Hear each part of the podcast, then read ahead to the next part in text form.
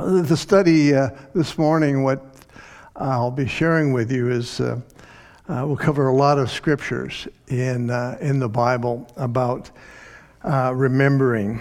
I felt like the Lord was just going over and over different things and uh, realizing how much He tells us to remember and how much He directly insists on Himself remembering. He says, I will remember, I will remember.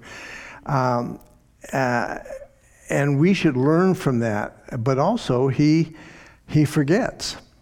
And um, we should learn from him to do both, both to remember and to forget. And there's a, a, a real power in that. And sometimes it's difficult uh, to, to, to remember some things. I mean, some things are just, they'll bring a smile to your heart, and some things, uh, a, a real loss to your soul when you start to remember. However, both serve the greater good of the joy of the Lord when he went to the cross for us, for redemption. And the process of that is the same for us, that it's the joy set before us, the, in other words, the outcome that comes from our testimonies and that comes from those experiences that sometimes we just want to put them aside. And God says, Well, the, by the blood of the Lamb and the word of your, your testimony, you overcome the devil.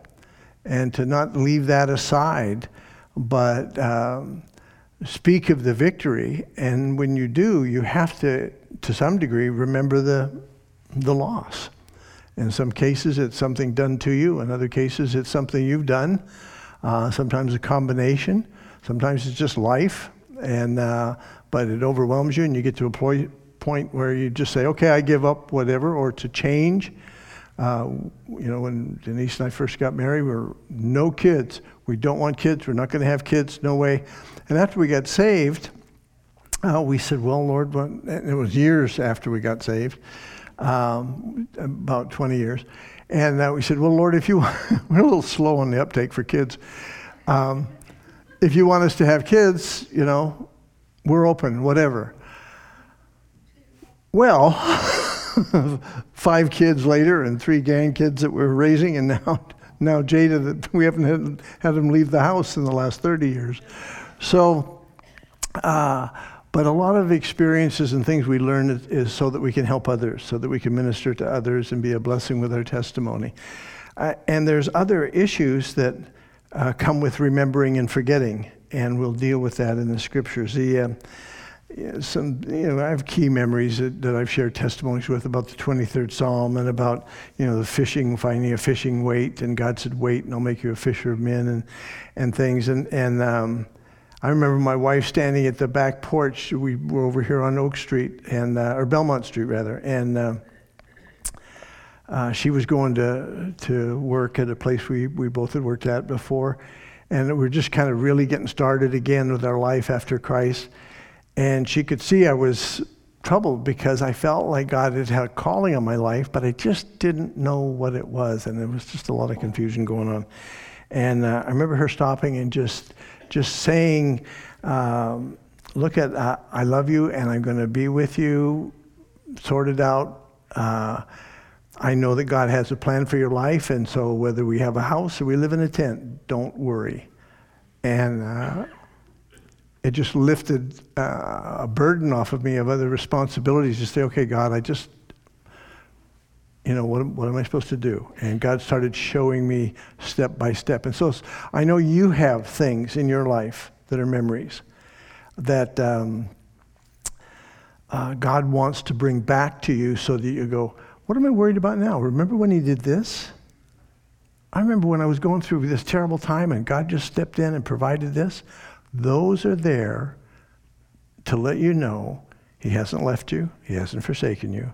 And those re- memories are encouragements for you to know that you can stand against the wiles of the devil and get through those tests and those, those difficulties. So that's what the, the study is essentially about is that uh, God remembers and he even remembers to forget. So we'll take a look at that. Uh, thoroughly enjoying the, the studies in Peter that, uh, that Nathan is doing. And uh, the word is just so filled with purpose and plan for us on a on an ongoing basis with where we're at in Christ.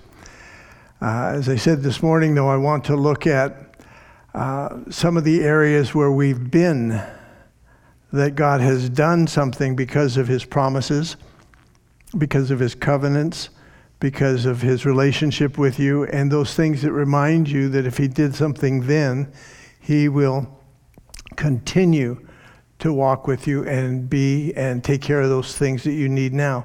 Sometimes they're just really small things that uh, stick with you where God provided just a, a, moment in time that you go, that's very personal, Lord. Thank you. I know that was you.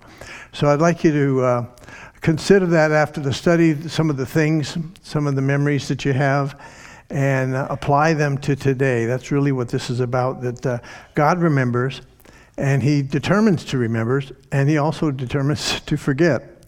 And there's a, a real contrast there. Apparently, you know, we, we, how do you forget to, and yet you you remember, you know, and some things you want to set aside.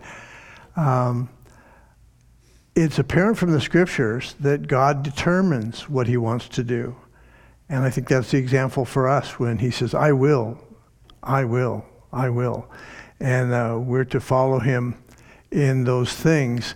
Uh, so I'm going to share, because I don't have all of your experiences to share, the, some of the ones I've had, just as an example of how to take the word and apply it to experiences that you might have had, and see those as encouragements to you, and to use that as a springboard as you uh, look at those areas in your life. If, if you're uh, in the middle of a kind of a wilderness experience and you're going through things and God's doing answering prayers here or there, or you're just going, God, what what is going on? And He's teaching you patience, and that's one of the most difficult areas. Uh, remembering how you came to Christ and what God did uh, will help you through those times. So it's that kind of uh, place where the Bible is very specific about that. He wants you to remember because it encourages your faith in those little moments when you think, oh, what? I don't know what's going to happen. What's going on? He goes, hey, wait a minute. Remember how you got here? you think you did that? You know, and he just reminds you, and you go, yeah, that's right. It's going to be okay. Well, the. Um, uh, I, I have several scriptures, so it's it's not uh, just one, uh, but several, and because uh, I want to show you the pattern that's in the Bible concerning these things.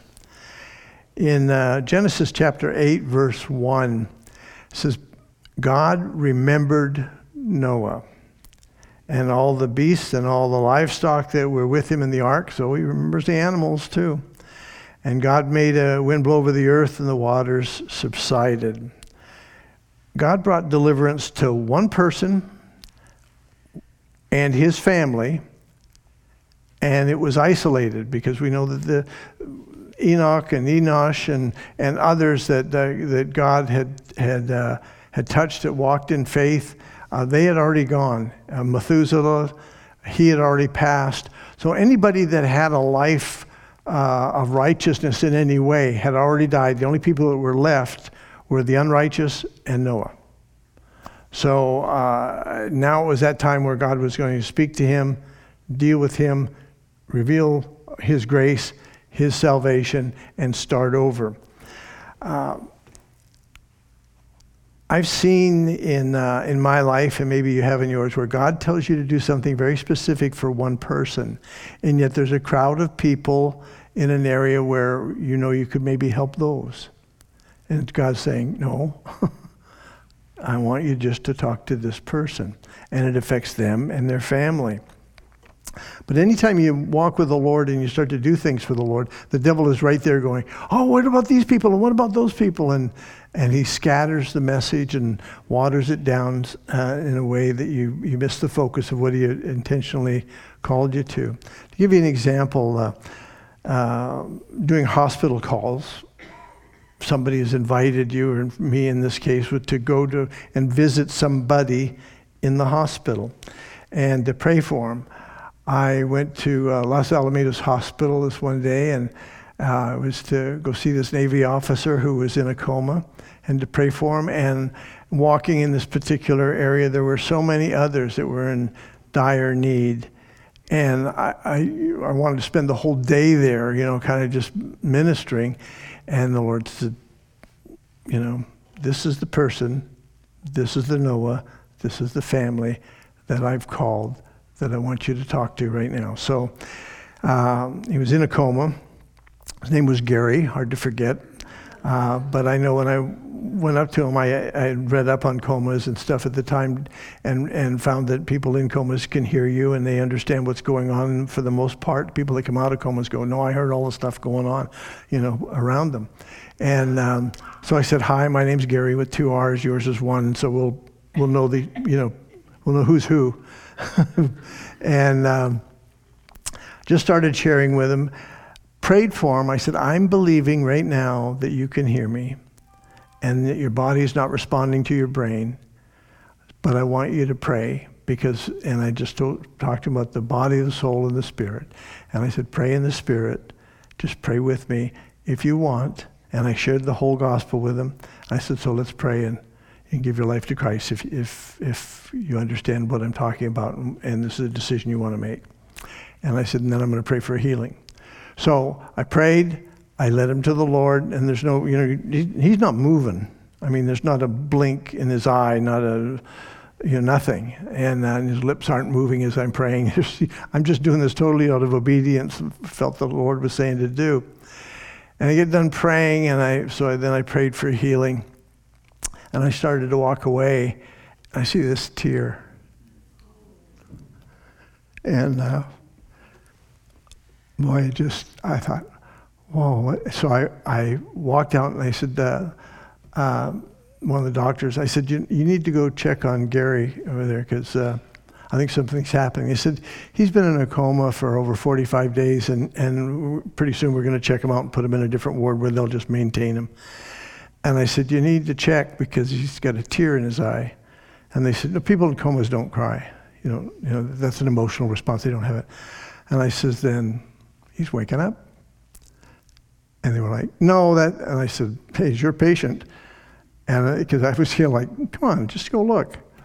Well, anyway, they did. And I, I found out later on, about 15 days, he was released into a rehab place to get to start to walk and everything because his uh, muscles had at, started to atrophy.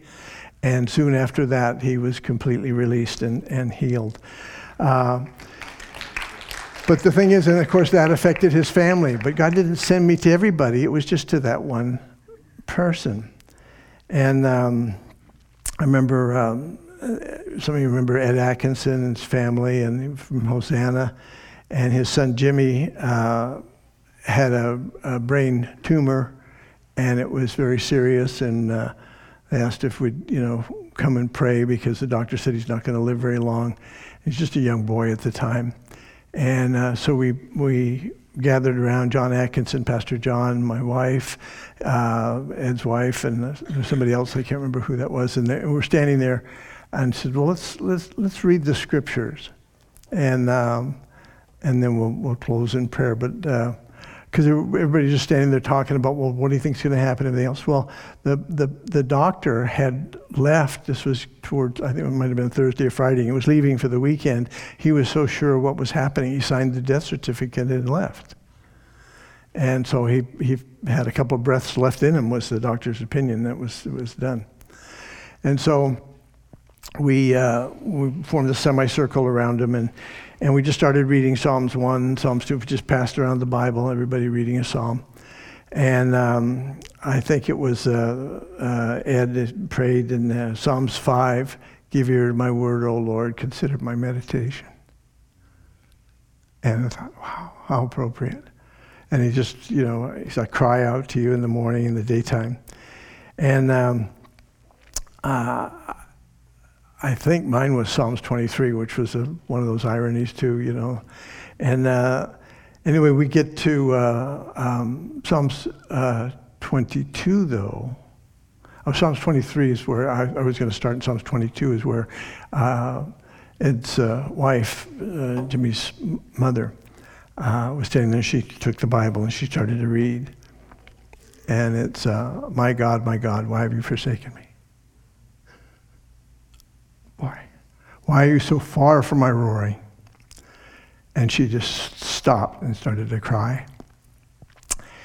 And Jimmy looks up and he goes, Can I have some ice cream? yeah. Lived another 12 years. Yeah. Individuals. When God speaks to you, to speak to individuals, don't let the devil get you sidetracked. He'll get you with busy things. Oh, I got to get this done. I got to do over here. I got to do that. And, and God's going, do this. Because there's a point in eternity that's very important. And if you're involved in it, God doesn't want you to be dissuaded and taken aside for something else. In Psalms 119, I'm sorry, 1 Samuel, 1 Samuel 119. They rose early in the morning, they worshiped before the Lord. Then they went back to their house at Ramah, and Elkanah knew Hannah, his wife, and the Lord remembered her. Now, first of all, um, women, in so many ways, um,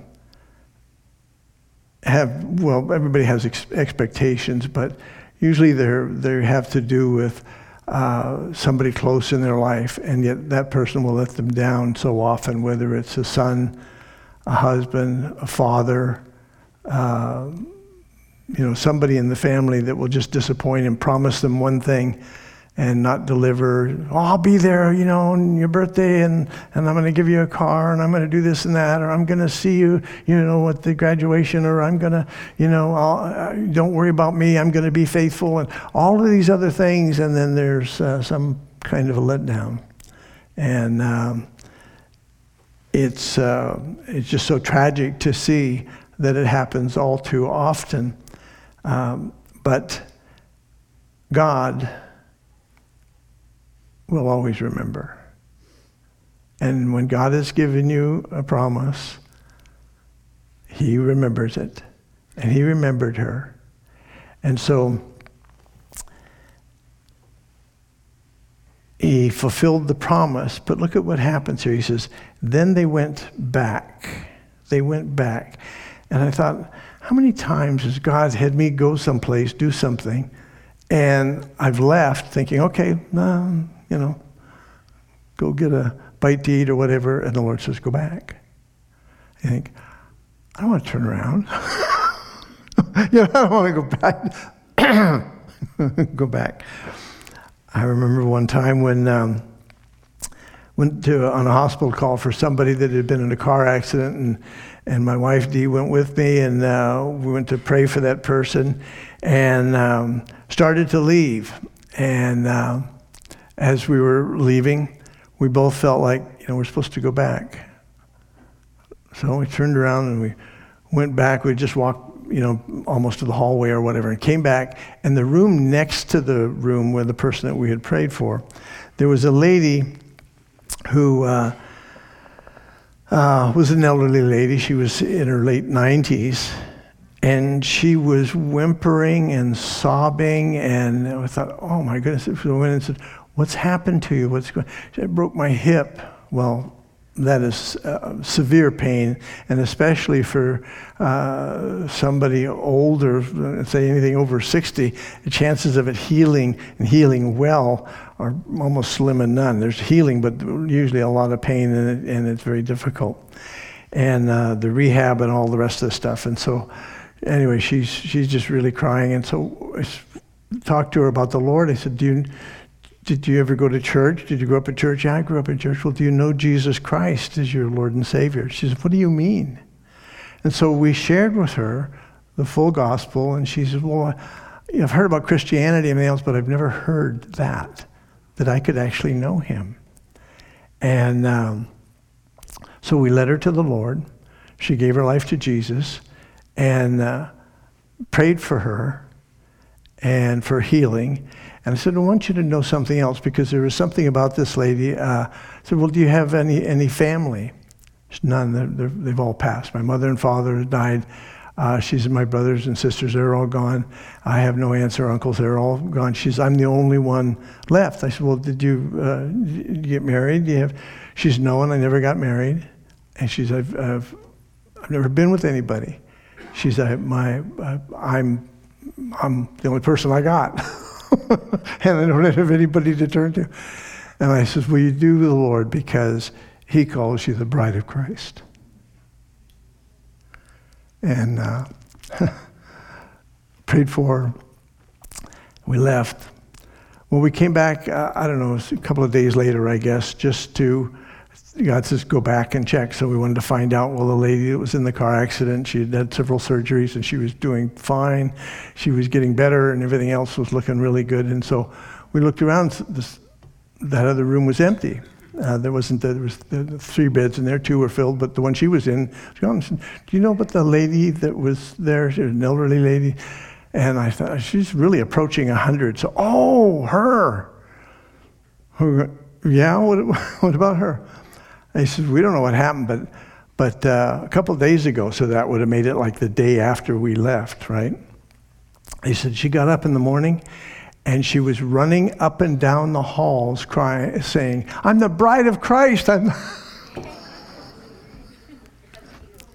completely healed completely healed. They said, we didn't know what to do because she was, she was, we had her planned for surgery. They said, but we didn't bother doing any x-rays even because, she was literally running up and down the hall saying, I'm the bride of Christ. I'm the bride of Christ. And, uh, oh, Lord, we've got a sense of humor.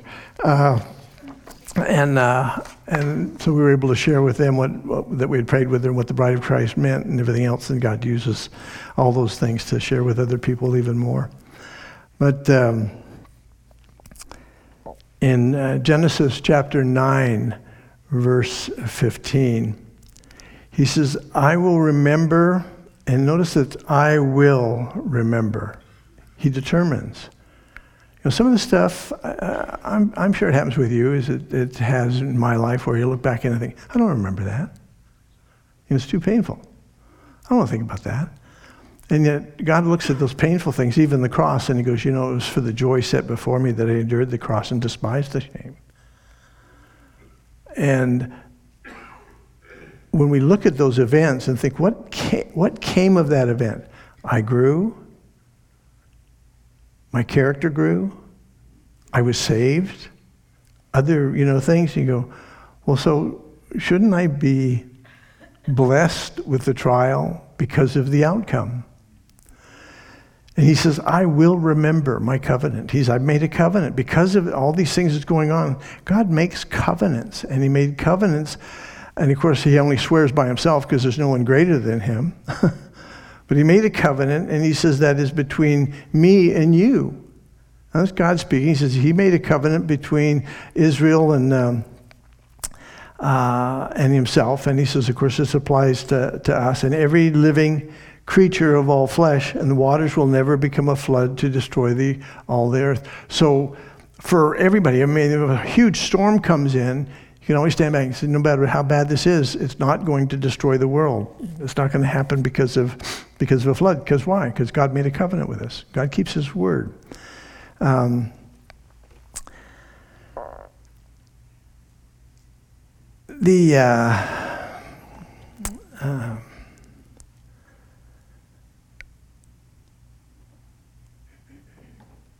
when God makes a covenant with you, though, that's personal. You know it is.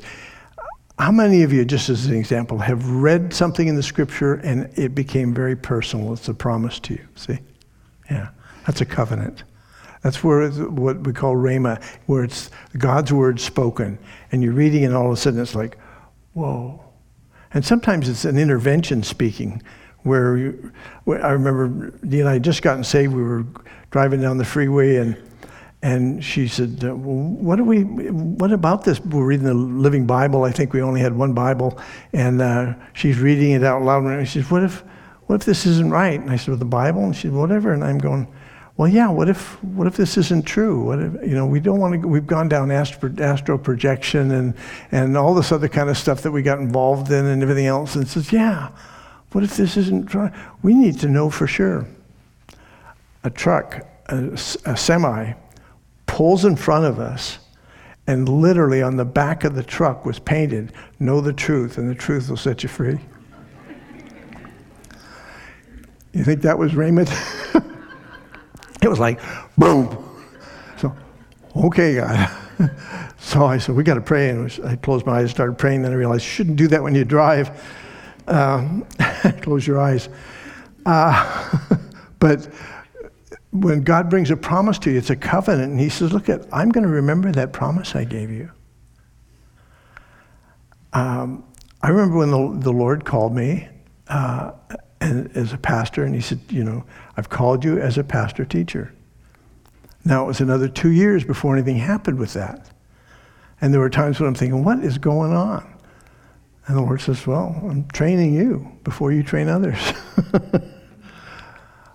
but He gives you a, a, a, promise, a direction, and it's a covenant between you and Him. And I remember um, because of that promise, though, I went down to Costa Mesa and Pastor Chuck Smith of Calvary Chapel, Costa Mesa, and I said, "Can I talk to you about something?" And I shared with him what I, what I felt the Lord had spoke to my heart, and he shared his uh, testimony, much of it, and what what God was doing in his life and everything else. And we just talked back and forth, and then he prayed for me, and um, that was a confirmation. And sometimes you have uh, things that are a confirmation that you're not listening, and sometimes you have a confirmation that you are listening. And in that case, it was a confirmation that I that I was listening. And uh, you get that from other people that just reaffirm God's covenant to you and God's direction. The uh, um, I was doing a Thursday night study about two years uh, after I, I uh, uh, knew a, there was a calling on my life, and I was teaching on uh, First Thessalonians on the rapture. And I've told this story before, but uh, uh, I was contemplating the rapture and I was contemplating death and just, you know, you die, you're caught up, you're raptured, you're caught up. Both of them are raptures, and the dead in Christ rise first, and then we which are alive and remain. So either way, you know, you're raptured. And uh, I thought about that, and I was just the pondering of the whole thing, and I got, got up to teach, and the Lord said, you know, go to your office. And there was just an impression, really. I went back to my office. I said, wait one second before I do the study. And I went back and I said, well, I felt like he wanted to say something to me or show me something. And again, I'm thinking about people dying and uh, going to be with the Lord and everything else. And, then I thought, well, gee, I've done funerals and I know people that were uh, my age or younger that had passed. And, uh, and some people, you know, as children pass and uh, don't even make it to adulthood. And, they, and all those circumstances, I'm thinking, well, Lord, what's your plan here? And I was talking about myself, you know. But I, you know, is there something I should prepare for? Or whatever. Anyway, he said, uh, um, he said, you'll bury many that are, that are here in this body that are younger than you. And the reason is because you are their pastor. So, what he was showing me on a very personal level was weddings, baptisms, but the one that grips you the most is the funerals. And he was saying, Look, at that's a celebration, and you're going to be a part of it. And age has got nothing to do with it. And I found over the years, and, and I did see that and have buried those people, uh, that when God gives a covenant and a promise about death, the dead in Christ shall rise first, and we which are alive and remain shall be caught up to meet the Lord in the air, and so shall we ever be with the Lord. He says, I am the resurrection and the life. He that lives and believes in me, though he were dead, yet shall he live. Yeah. Uh, he's, I want you to know that. I want you to understand it, and I want you to be able to share it to encourage others. And that's what I've called you to. So don't worry about death at all. When I call you, I'll let you know. kind of thing. And I know it sounds kind of strange, but for me, I'm thinking, gee, and, and he's like, stop thinking about yourself and start thinking about the body that you're ministering to. And then I realized the importance of that, that when you're talking to somebody young and you think, okay, I'm going to pray this and that, and realize you do know that being young doesn't guarantee a long life, and being old doesn't mean that you're not going to live older. Where are you at with the Lord right now? So I know you're traveling, and I'm going to pray for your safety. I'm going to, you know, because age has got nothing to do with it. And doesn't mean that because you're older, you know, it's just a given you're going to die because I prayed with some people that are like that lady in her 90s and God healed her, you know. Um, the uh, I know uh, Easy Swain, I think his dad is 112 and his brother's older than that. So, you know, you just don't know what life is going to bring you, how long. Um, but uh, to live your life in the now without any of those fears, and then use what you know about those things to help people that do die before you to celebrate their life in death. And um, then in Leviticus 26 42, then I will remember my covenant with Jacob, and I will remember my covenant with Isaac, and my covenant with Abraham, and I will remember the land. So, uh, these ancestral covenants, he says, I will remember. You might have a grandmother, a great grandmother, grandfather, somebody in your family. You look at the family history and you realize, oh, so and so, and you find out from somebody else, oh, yeah, they're, they're, they were in the Jesus movement, they've gone to be with the Lord, but they were praying for everybody. And sure enough, you, who would, part of the people they're praying for was the, the family, and you're part of that, and you're a result of those prayers. And um, my, for me, my grandmother, uh, I was uh, in a place of sharing, I was sharing the Lord with her because I didn't know she was saved or not. And she says, Well, actually, I was about 79 years old, I think she said. And uh, she says, I grew up all the time just assuming I was a Christian. And uh, she gave her life to the Lord at that time. She said, I've been praying for you. that you have covenants that God has made with your ancestors. You might not know, you might not know. So then I started researching it a little just for the fun of it and found out that uh, St. Ansdell Church in England obviously had some history to it, the pastor that was there. And uh, the uh, Richard Ansdell Museum in, in England. Uh, it was a strong believer and believed in, in uh, you know, the power of prayer and all that. As I read different things, and realized that these are the people that prayed for, you know, God bless the family, God bless the ones that are yet to come, kind of thing. And I felt like I'm just a part of the recipient of that.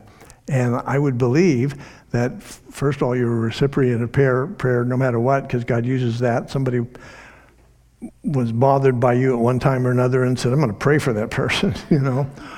And or, and probably somewhere in your past, you had a relative that said, God bless my great, great, great grandchildren and my great, great, you know, that they were praying. And God says, I made a covenant with them. I'm going to answer their prayers. And you're a part of, you're a fruit of that.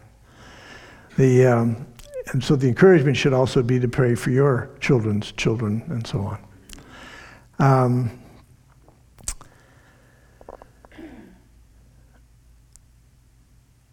I had uh, promises to me that I would uh, shepherd Hosanna's sheep and uh, he would provide a building and uh, pastoral gifts and calling as part of the covenant, covenant where he says, I will remember my covenant with Jacob and with Isaac and Abraham and I'll remember the land. And uh, that there was, there'd be a generational uh, covenant. And I thought, well, he's, he's answering that. Um, uh, things that I, I, knew of from what I just shared. And um, then I remembered that uh, my grandmother came from Canada, and the ship she was on crashed. And she was fortunate to survive, but she lost everything. And she got to Canadian shores, and uh, she met a, la- a, man by the last name of Ansdell, and she had actually had never met him before, but they had written, and she was bringing her diary with her. Well, that was gone, and he was uh, working in the minefields in uh, know, coal mine, and uh, though they both essentially had nothing, they still got married, and so she married that Ansdell, and then they moved to eventually to Vancouver area, and the whole my brother and the rest of the Ansdell clan from that area. But the thing that I remember in talking with her when she was older, we had a chance just to talk, and she had brought that up. And she, she just said, I know that I'm here for a reason. You know? And that it's bigger than me kind of thing. Uh, because she, eh, she could have died in that, in that, in that uh, shipwreck. And I'm sure you have relatives, including yourself, where there was a moment where you think, you know, had the domino fell the other way, I wouldn't be here. There is a purpose, there is a plan, and I've got to, I've got to sort that out. Lord, okay, Lord, what do you want me to do? Or what's that one person you want me to see? Or that direction you want me to go? Whatever it is, to apply that memory. Say, wait a minute, that was, you know, I look at all the things, I'm, oh, this is happening to me, and that's happening to me. And he said, yeah, but you're here to know it's happening because I intervened. And I'll continue to. And then seek the Lord on what he wants you to do uh, with that blessing. And then in Deuteronomy 8 2, he says, And you shall remember the whole way that the Lord your God has led you these 40 years in the wilderness. And have you been in the wilderness for a while? right. And uh, uh, 40 years is a long time, and I don't think any of us have gone actually that long, but four years can seem like 40. Four months can sometimes. But that you, and the reason is that he might humble you. And I found that was definitely the intention uh, that we understood in our tribulation and trials, uh, testing you to see what was what's in your heart. In other words, if uh, if a trial and a test is going to cause you to fall back into the world, back into sin, into carnality, uh, in, into your own ways instead of the Lord's, then do you really know the Lord?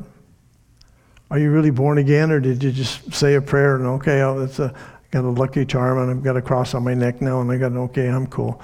What's going? You don't know me. You haven't, you haven't learned, you haven't read, you don't know who you even prayed to. But when you pray and then there's growth from that, that it's just like when that that that, that birth, that, that egg becomes a person, and in about eight days it, it, it adheres to the side wall and it gets blood and it becomes life from a zygote.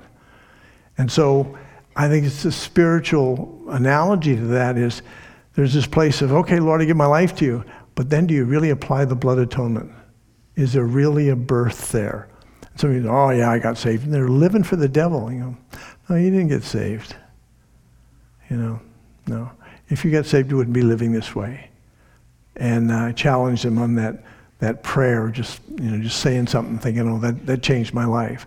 No, it's when you believe in your prayer. No, when you believe in your heart, the Lord Jesus, you shall be saved. So you go through testing to test you, so actually, so you'll know that who you are, and um, so you'd know what was in your heart, whether you would keep His commandments or not. The uh, place that we were at. Um, uh, when we came to the Lord, we walked away from everything. We had, literally had nothing, no job, no money, no nothing. I mean, no nothing.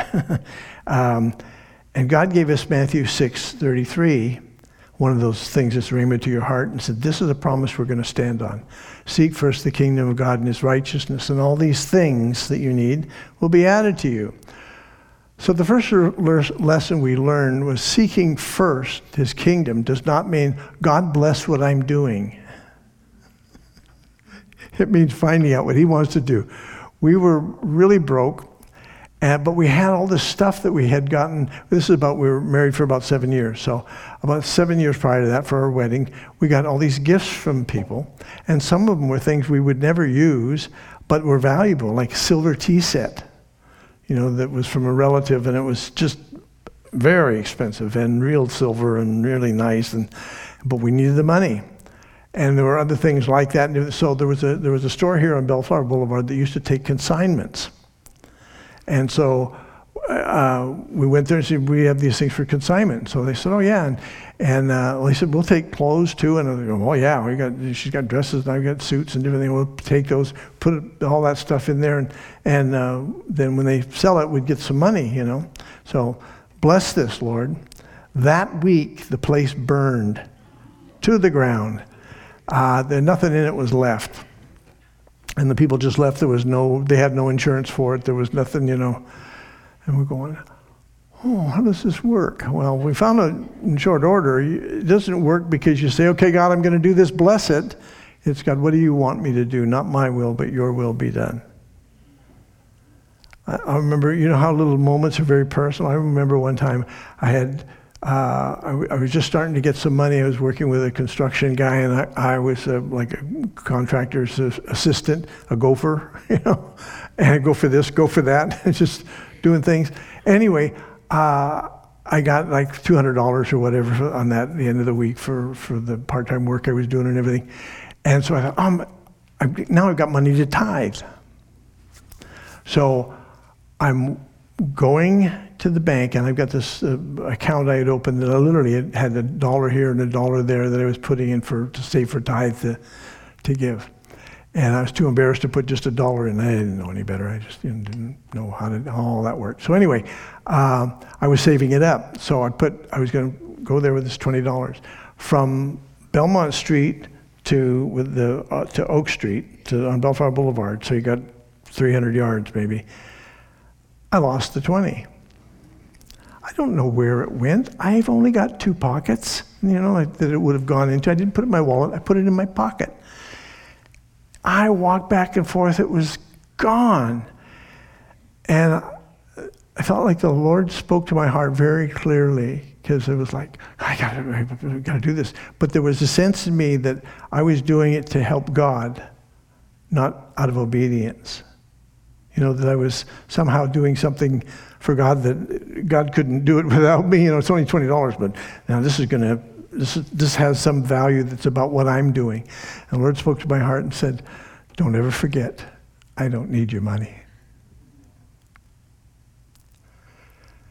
And uh, I thought, wow, that is heavy. I mean, I continued to tithe after that and everything, you know, and God had blessed, but that memory would come back to me sometimes when I'd be thinking about whether it was Hosanna or me personally about giving a certain amount to some some uh, missionary group or something, and I'm thinking, okay, if I do this and do that, and God says, "Did I tell you to do it?" Yes. Well, I don't need it because if you if you don't give it, I'll, it'll come from someplace else. But don't ever think that, you know, oh, God's going, poor me, he didn't do it, and I was, you know. he says, you do it because I tell you to do it, not because I need you to do it. And it just changed my heart about giving altogether and uh, freed me up. But uh, it, the point is seek first the kingdom of God and his righteousness. And then all these other things will attack. So it's simply not what I want to do. God, what do you want to do? Your kingdom come. Your will be done on earth as it is in heaven. Not my kingdom come. My will be done. in my family as I predict. you know, it doesn't work that way. The um, uh, seek first the kingdom of God, though, became just a, such a critical scripture for us. There were so many times when we would be making a decision about something and just think, you know, are we supposed to start this business because I was used to starting businesses, and we'd have se- several of them and different things. And um, that, well, wait, let's stop, let's pray. God, do you want me to? And there were times when He said no, and then times like with Living Epistles, a T-shirt company we started, it was like, you know, I'm, I'll bless this. And when He does, He does. You know, when He says it's done, it's done. But seeking Him first became the, the paramount thing of her life.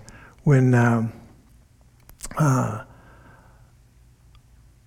when we were on a property over here, Bellflower Boulevard, uh, Bruce Mulhern, a friend of mine who was a realtor, and he owned uh, several properties and everything else. And I said, well, could we have our church meeting over here because we're getting too big for our house?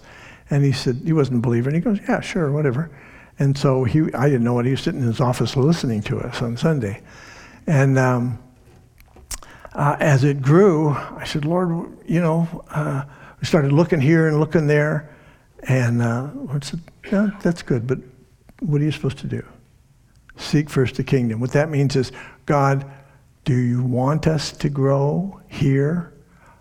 being do you want us to go to a different city? And he showed me no. Do you, and I just went right down, what do you want? And it was wait. So I did. And somebody came up to me about two weeks later and said, hey, there's a building over here on Edenmore, and the guy uh, is going to put it up for sale. And, uh, you know, he just, so I went to it. He, he, he hadn't even listed it. He just said he was going to. He said, How'd you know? I said, Well, I heard from somebody who's somebody, this Gail Eagleton's attorney and all this. And he goes, Oh, yeah, I, I know him. And then we started talking about it.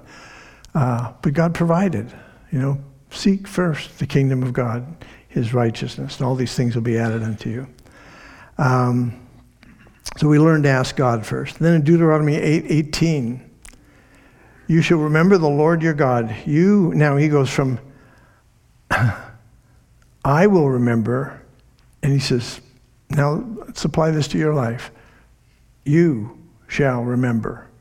What? You shall remember the Lord your God, for it is he who gives you power to get wealth or prosperity, that he may confirm his covenant that he swore to your fathers as in that day. In other words, he's going to take care of your financial issues. He teach you how to spend, how to save, teach you how to, you know, not be oh, I want it, so I'll buy it on a credit card, you know, just so you'll feel better. But then the bill comes and you don't feel so good. And so we went through that whole process, and God said, don't, no more. Don't, you know, if I it, pray about simple things. Well, should I buy, you know, for my wife, buy that dress or this, or should I buy that? You know, it became just part of our life. Well, God, do you want us to? Yeah, go in the store. And then we'd end up witnessing to the person in that store that God direction, and it just becomes fun. Yeah, I mean, you really get a kick out of the way that God does it after a while. The um, uh, we were in a situation early on. Like I said, we didn't. I didn't have a job. She didn't have a job. We didn't know what we were going to do. Said, "Okay, Lord, we got to start over. What do you want us to do?" Uh, our neighbor who owned the house that we were renting came over right after we prayed that literally, I think the next day. And so, hey, I want you guys to know uh, I'm going to move into your house and we're going to sell ours, so you need to move out in 15 days. I know there should be a 30 day notice, but you only have to pay half a rent, so bye. and he was a friend of mine, and I wasn't going to argue the point. It's okay, not a problem. We'll figure out, God, where are we going to go? What are we going to do? So, uh, my dad had some property up here, rental, and in fact, it was a parking lot right here. and uh, he says, uh, uh, he well, you, you, know, you can move in there. I'll work it out. So we had a place to go. We got there and we thought, okay, now, Lord, we need a job, not in, you know, Seal Beach where we're at, but we need something up here. And uh, we just went for a walk. And, oh, Uncle Bob's Toys. Well, we both used to work there as kids. We walked up to the door and I saw Red in there and, and uh, thought, you know, something just seemed different. And we started talking to him and found out his wife had just passed. And she was only 40, 45 years old, I think. And he literally gave us the keys and he said, please watch the store for me. And he trusted us, so he, he left and he took care of the funeral business. And then when he came back and led him uh, uh, to the Lord, and we read her Bible, we knew that she knew the Lord. And so he asked me to do the service, the funeral service for her and then uh, stayed and, and, worked there. I think right up through the following Christmas, and then just D worked there, and and uh, and I started something else. But God just not only took care of their needs, but ours too. And this is the key element that I found with the Lord when you're open to the Lord, that God wants to use you to minister to others, and in doing that, He'll take care of you. That there's always a bigger picture than just what we think it is. Um, we, uh, I think I've shared this before, but we, we had prayed and said we got a bill from the IRS for $1,500 because I was in real estate, and in those days, you know, we didn't take money out of the check. He just got this check. And so we spent it. Well, we didn't take any money out for the IRS. They don't like that. And uh, so, anyways, they were going to you know, confiscate everything we had, which wasn't that much. You know, I thought, well, so what? But anyway, we wanted to take care of the bill because then it keeps going up and up, you know. And uh, so I was talking to this uh, guy, a friend of mine, Dale Snow, called me on the phone and said, "How are you doing?" I said, "Well, I kind of weird. I said, I've just become a Christian. You what? I said, well, I gave my, I told him I gave my life to the Lord and all this other stuff. And uh, shortly after that, I was able to lead him to the Lord. And that's again the bigger picture, right?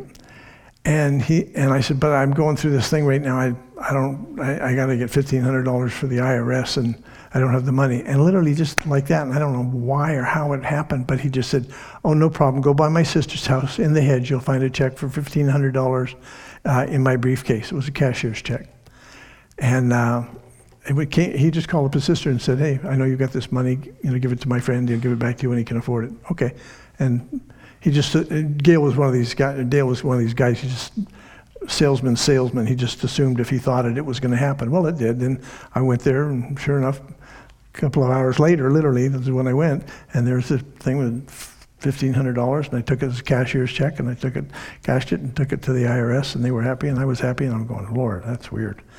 Uh, but from from Uncle Bob's, you know, just praying, Lord, where, what do you want?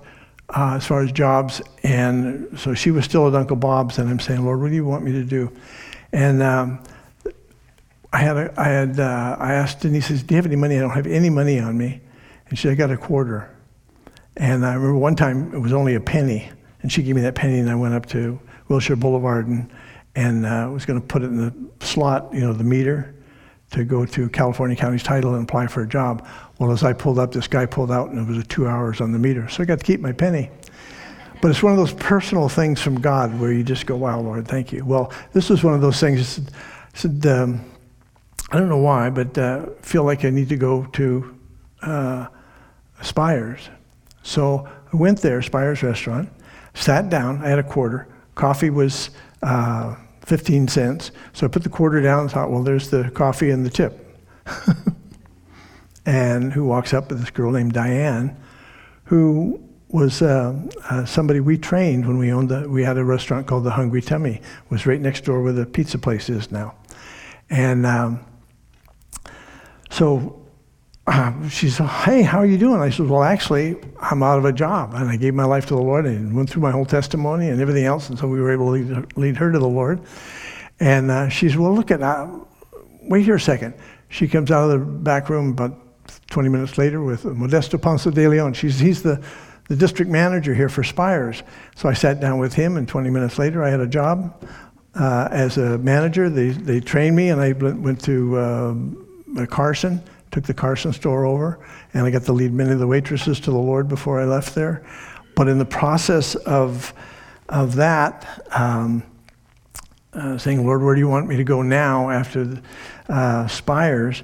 Things came up, then uh, uh, I heard about Cal- there were 17 companies that are, title companies. Says we used to be in real estate, but the Lord said, "Don't go back to real estate." Just for us, it wasn't what He wanted. But I got this list of 17 companies, and we both felt this one is the one we should go to. I should go to for a job. So called, got the application. The guy said, I don't want any neophytes, you know, new, new people in this. I'd like people that are trained because I want to put them in a whole Orange County ter- territory. I said, okay. So I filled out the, the form, and instead of sending it in, I went in to see him. And I said, the guy's name was Joe Gottwald. And I said, hi, this is my application. He started to walk away. I said, but it's not me. This is me. I want to talk. We sat down, and he said, you got to know, because I shared my faith again. And he said, I'm a Lutheran. I've grown up in the church. But about a week ago, he said, I sat down, thought, this is Jesus movement is going on, right? He said, I'm hearing all this stuff, people talking about Jesus and not just the church they go to. And he said, I don't have that kind of relationship. He said, Lord, I want to just do what you want me to do. And the thought came to his mind, I'm not going to put an ad in the paper for a salesman that he wanted in this area, this area, to train for Orange County. So he says, Lord, I'm just going to pray. God, bring me a salesman for this area that I can train. And uh, I'm just going to, I'm not going to advertise or do anything. And, and he says, in Jesus' name. This is kind of new for him, you know?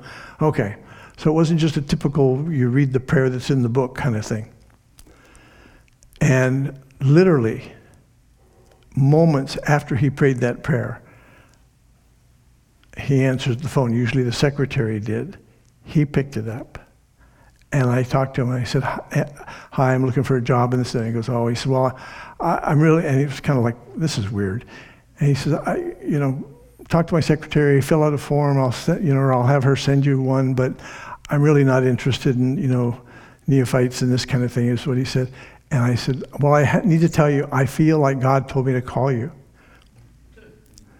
I said, I'm a born again Christian. I gave my life to Jesus Christ, and I really feel like He told me to call you. He says, I almost fainted.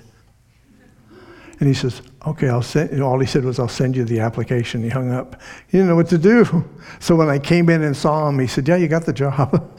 and then, literally within a year, I was managing Orange County. And uh, from that, I met so many people that are in this body now that I was able to lead to the Lord that became a part of Hosanna. So it's always bigger than us. It's always bigger than us. Um,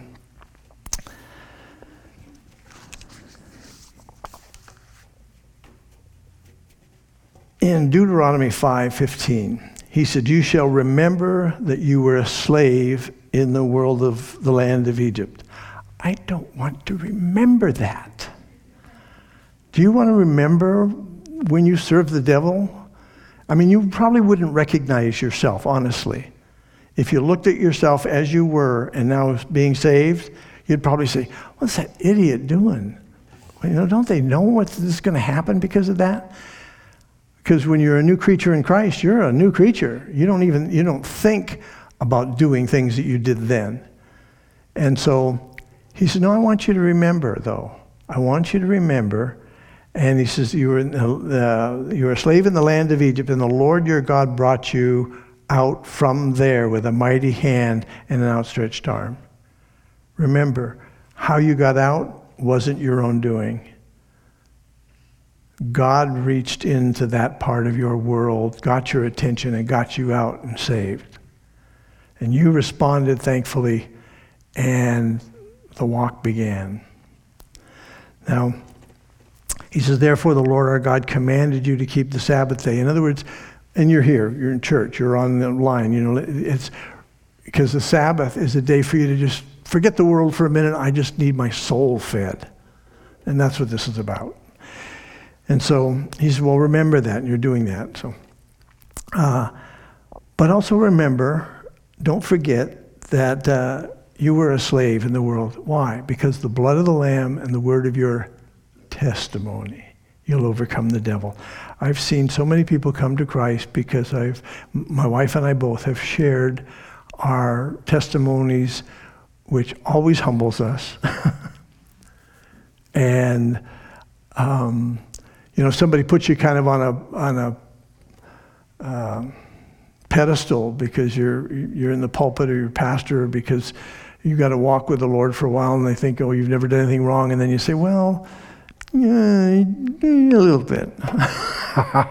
and you share some of your foolishness and your idolatry and whatever the sins are, and they identify with you. And they go, What happened? And then you can share how you got born again. And this can be there for you too. That your testimony is powerful. Don't forget it. Sometimes we just kind of start off with, You need to know John 3.16. Well, maybe they need to know you first so they'll believe John 3.16 because they're looking at it. The um, uh,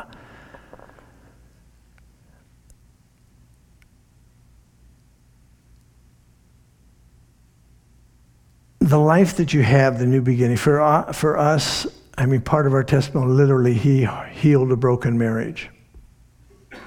If it wasn't for Christ, we would not be married. And God healed that. And whatever He did in your life, in giving you a new beginning, uh, I, I, prayed with people. I remember walking by a, a, person became an elder in the church, and he was just, it was a cloud of depression over him. And I said, How are you doing? He said, Oh, not too good. He says, My, my wife wants to leave me, wants a divorce. And I, I, so I prayed with him and talked to him about it. I said, Well, you just need to put God first and let God decide. Well, we walked outside and his wife was standing out there. And I said, Just ask her directly. Can we ever, any way, anyhow, counseling her? Is there any hope at all for us? And she looked him straight in the eye. She said, Absolutely not, never. And he came back because after we talked and, and we prayed, he said, "Okay, I'm going to start over." And about a year and a half or so later, maybe less, uh, he was married, and godly woman. Uh, they're still married to this day, and that was 30 years ago. Um, but God had a new beginning, but his trial was something you go, yeah, but I, you know, divorce is not good. And God says, I'm going to give you beauty for ashes and the oil of joy for mourning and the garment of praise for the spirit of heaviness. In this world, you'll have tribulation. This is your big tribulation, but I'm going to make it better. And, uh, and he did. And I've seen God over and over uh, when we take our failures and we just present them and say, okay, Lord, your will be done, uh, what he can accomplish, and for us to remember those blessings. Um, Paul had failures. Uh, he persecuted the church beyond. uh, he in Galatians 1:13, Acts 9, 1 through 2, Acts 7, 57 through 58, and Acts 22, 20, he talks about how he failed, how he persecuted the church, how he was a blasphemer, and all of these other things is, is his testimony. And he shares that, obviously, in several places. Because uh, he wanted people to know they were going, God, did you read what Paul wrote to the Ephesians? Did you read this? This guy, man, he's a super saint. And he's going, hey, and he steps off his pedestal saying, look at, you know, I did everything to throw you in jail, to persecute you, to have you beaten. He says, get me off the pedestal. We're all sinners. And we all fall short of God's glory. And I'm just grateful that God has given me the grace to minister in, in a situation like this. And so it's important for us to n- not kind of take our Christianity as some kind of hierarchy in the country. Um, we're here as servants to minister to those that are lost for the purpose of them being saved. In Deuteronomy 7:18, you shall not be afraid of them, but you shall remember what the Lord your God did to Pharaoh and to Egypt. Um, to your enemies. Well, I think most of us have at least one. and um, when you take that enemy and you give them to the Lord, and you say, God, I am, vengeance is yours, you will repay. I'm not going to I mean, I, have walked away from uh, severe lawsuit and things and just said, I'm not going to fight you. I'm just giving you to the Lord. And I walked away. And um, I found there's just a peace in your heart, you know. It cost me thousands, but I think it saved me a heart attack, you know. There's sometimes when you just go, Lord, that person is yours. And God brings some to Christ and some, uh, He destroys everything they touch and I've seen it happen. Uh, but I leave that up to the Lord. But He can take care of your enemies and uh, bring them to a place where, you know, you can. I've got an old partner. I mean, you can call on the phone and and have fellowship with him because he's given his life to the Lord through the whole process. Uh, and another that he's lost everything, literally. Um, and I wouldn't call him if you paid me. but God took care of him.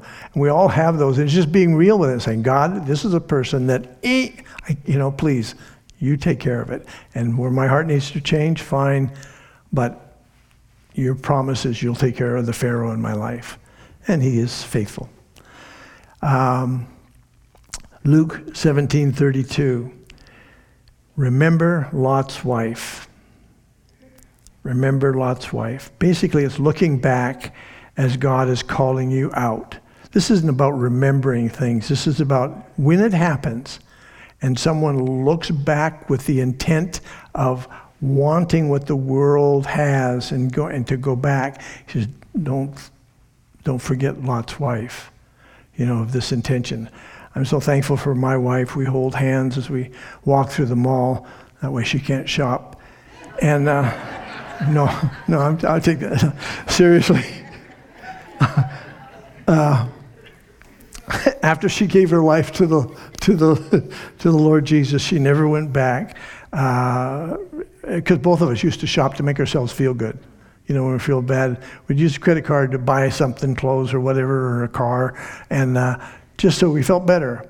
We didn't deal with the problem with each other or the problem in the world or jobs or whatever. It was just putting it off to the future, and then we ended up with more bills and more debts because we were satisfying ourselves with those things. And uh, but uh, she never went back, and she is uh, she's been the Proverbs 31 um, wife to me, plus Song of Solomon joy, and uh, she's just always been a blessing. So the other is just a joke. Uh, but uh, in uh, to all of us, it's a, it's a reminder. You know, Lot's wife uh, just lost it all right at that point where she turned back. So if you've just come to the Lord and your mind is starting to wander, you're becoming double minded, get in the Word, get into fellowship with the Lord. Because to take that turn, once you turn around and you start going, oh, I, you know, it's a desire of the flesh, it can be deadly to your walk completely. Um, so remember, remember Lot's wife. Uh, Psalm 79 8. Do not remember against us our former iniquities. So now he's saying, here's, here's uh, uh, David praying, don't remember. You always remember, Lord, but hey, don't remember this, okay? Please don't remember this. Don't remember against us our former iniquities. Well, it says in Romans there's no condemnation to those that are in Christ. Why? Because God doesn't remember. How does He do that? I'll show you. He says, uh, Let your compassion come speedily to meet us, for we are brought very low. You know, when you look at uh, all the difficulties in life and the things, uh, you know, God answers prayer. And when you're when you are honest with God, because He already knows anyway, but when you're really honest with Him about what's going on in your life, uh, and say, God, please don't remember, you know, our iniquities and those things. Um, Paul said in 1 Timothy chapter 1, verses 12 through 14, when it came to him, and, and this for Dee and I, this was, as I read it, it was rhema to my heart. This is, this is what the Lord is doing. He said, I thank him who has given me strength, Christ Jesus our Lord, because he judged me faithful, appointing me to his service. Though formerly I was a blasphemer, a persecutor, an insolent opponent, I was most argumentative person when it came to people of faith. I attacked them. But I received mercy because I had acted ignorantly in unbelief, and the grace of our Lord overflowed for me with the faith and love that are in Christ Jesus. And to that I could say, Amen, Lord. It's been your grace totally in our lives. And, um, and in my calling and, and just this direction uh, in our marriage, all of that has been His grace. For one reason, our receiving the grace was our willingness to be obedient to that calling. To just hear it, just read it, and then God says, okay, now go and do it. If we don't go therefore and do likewise, you know, if we don't participate, then some of the promises of God kind of sit on the shelf because we've never applied them. So I encourage you today think, remember, apply the scriptures to your own life of what God has done, and then challenge yourself okay, Lord, what is it that you want me to do now? What direction do you have? You think, well, that guy at work that I avoid all the time. Yeah, he needs a friend. whatever it is, the neighbor you never talked to. We had a neighbor, this guy leaned over the fence and shot our dog one day. I mean, he was, uh, anyway. Uh, he really upset me. I said, God, please, what, you know, how do I deal with this? And he says, make him a friend. Arr. I went over there one time. I forgot what I brought him. I don't know if it was a meal uh, the, something special that he had made or something. I can't remember specifically, but I knocked on the door. What do you want? I almost forgot when he said that.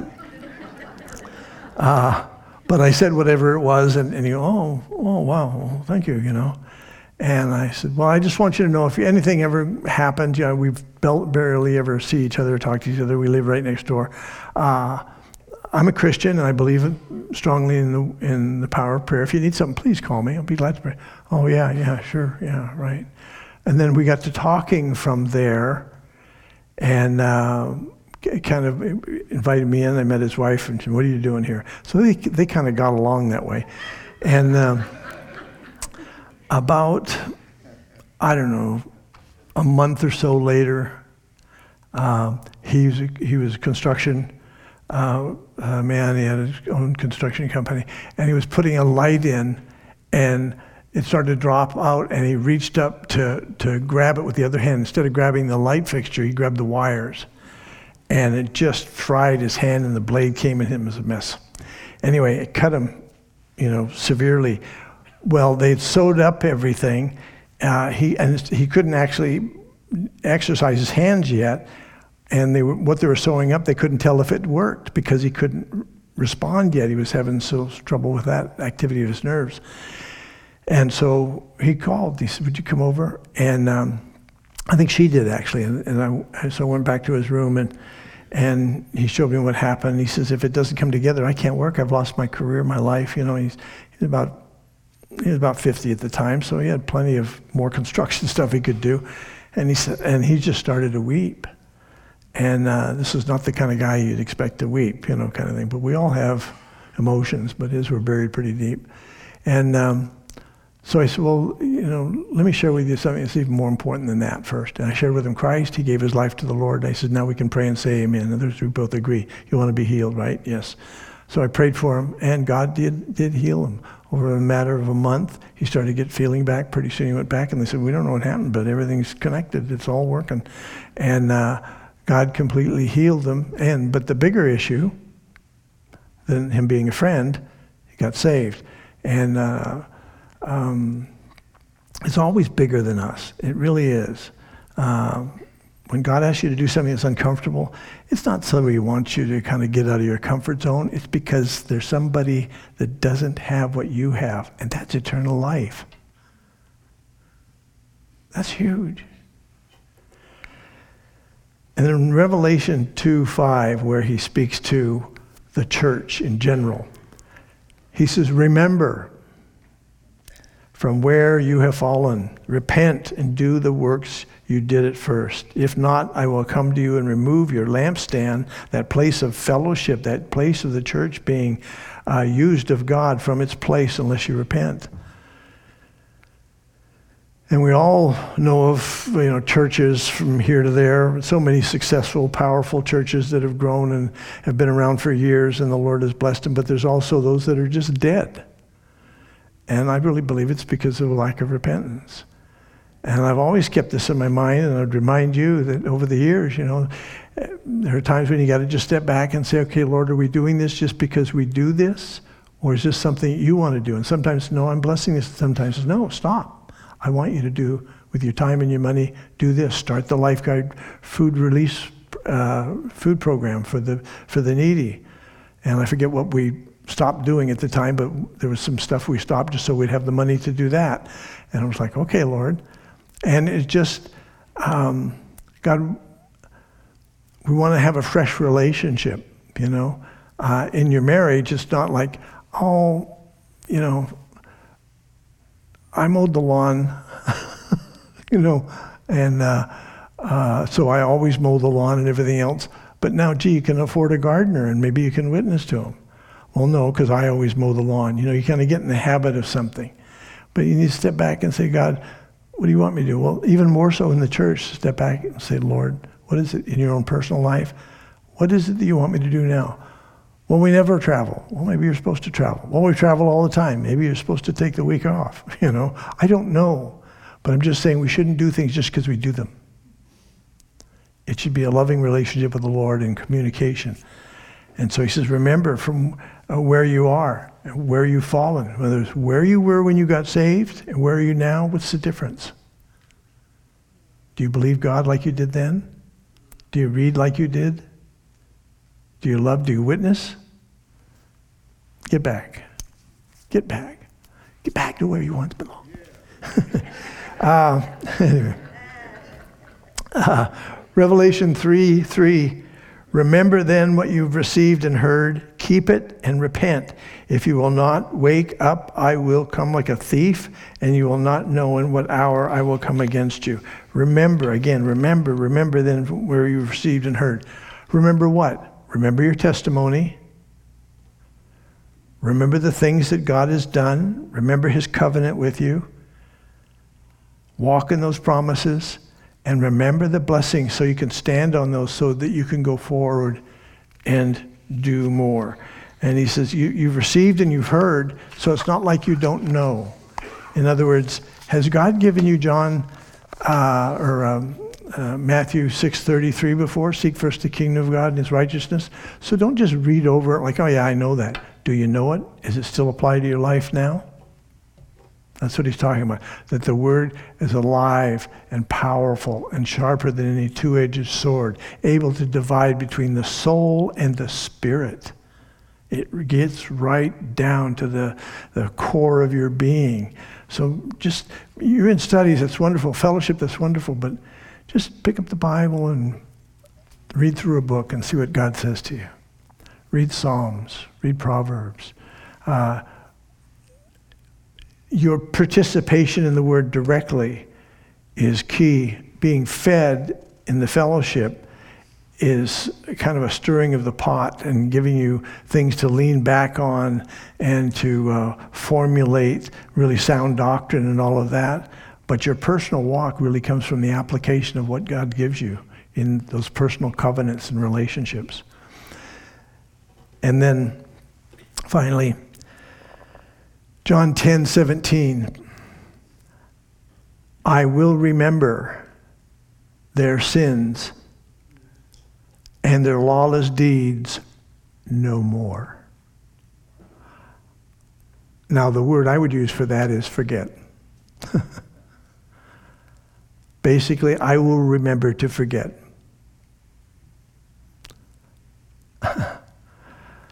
Though your sins are red as scarlet, he makes them white as snow. Does that mean that all of a sudden, yeah, they're cast from the east to the west and in the deepest ocean that he can't swim? Of course, he knows what they were. Of course, he knows what they are. But in Christ, he says, But I'm going to remember to forget. And it's intentional.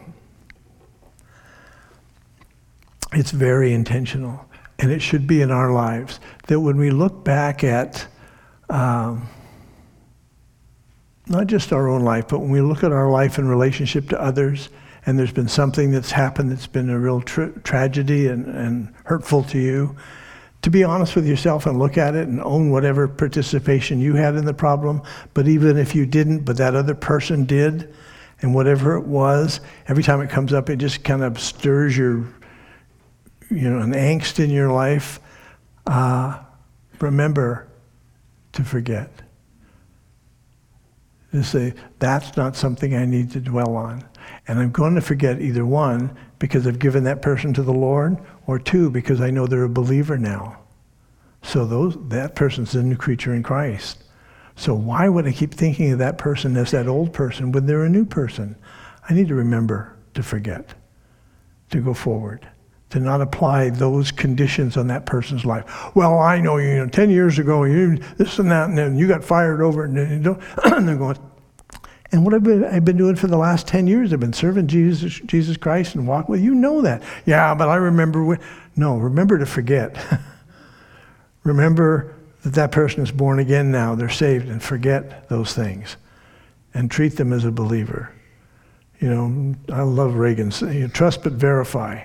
You know, doesn't mean you're stupid about things, but it's it's it's that that operation where you take people at face value uh, when you when they talk about their salvation, and so you remember to forget their sins because God has, and He's forgotten yours, and you don't want anybody to remember him, do you? or apply me, you know, yeah, I know it. I, I we were in the other church on Aidenmore, the other building you're the church, obviously, but in the other building. And I was, I, I walked down the aisle, And uh, I heard this, hey, I, uh, and I, I, thought somebody was talking to me, but I, I, I, well, I'll just keep going. So I get up to the pulpit, and this guy's Garry Ansdell, what are you doing up there?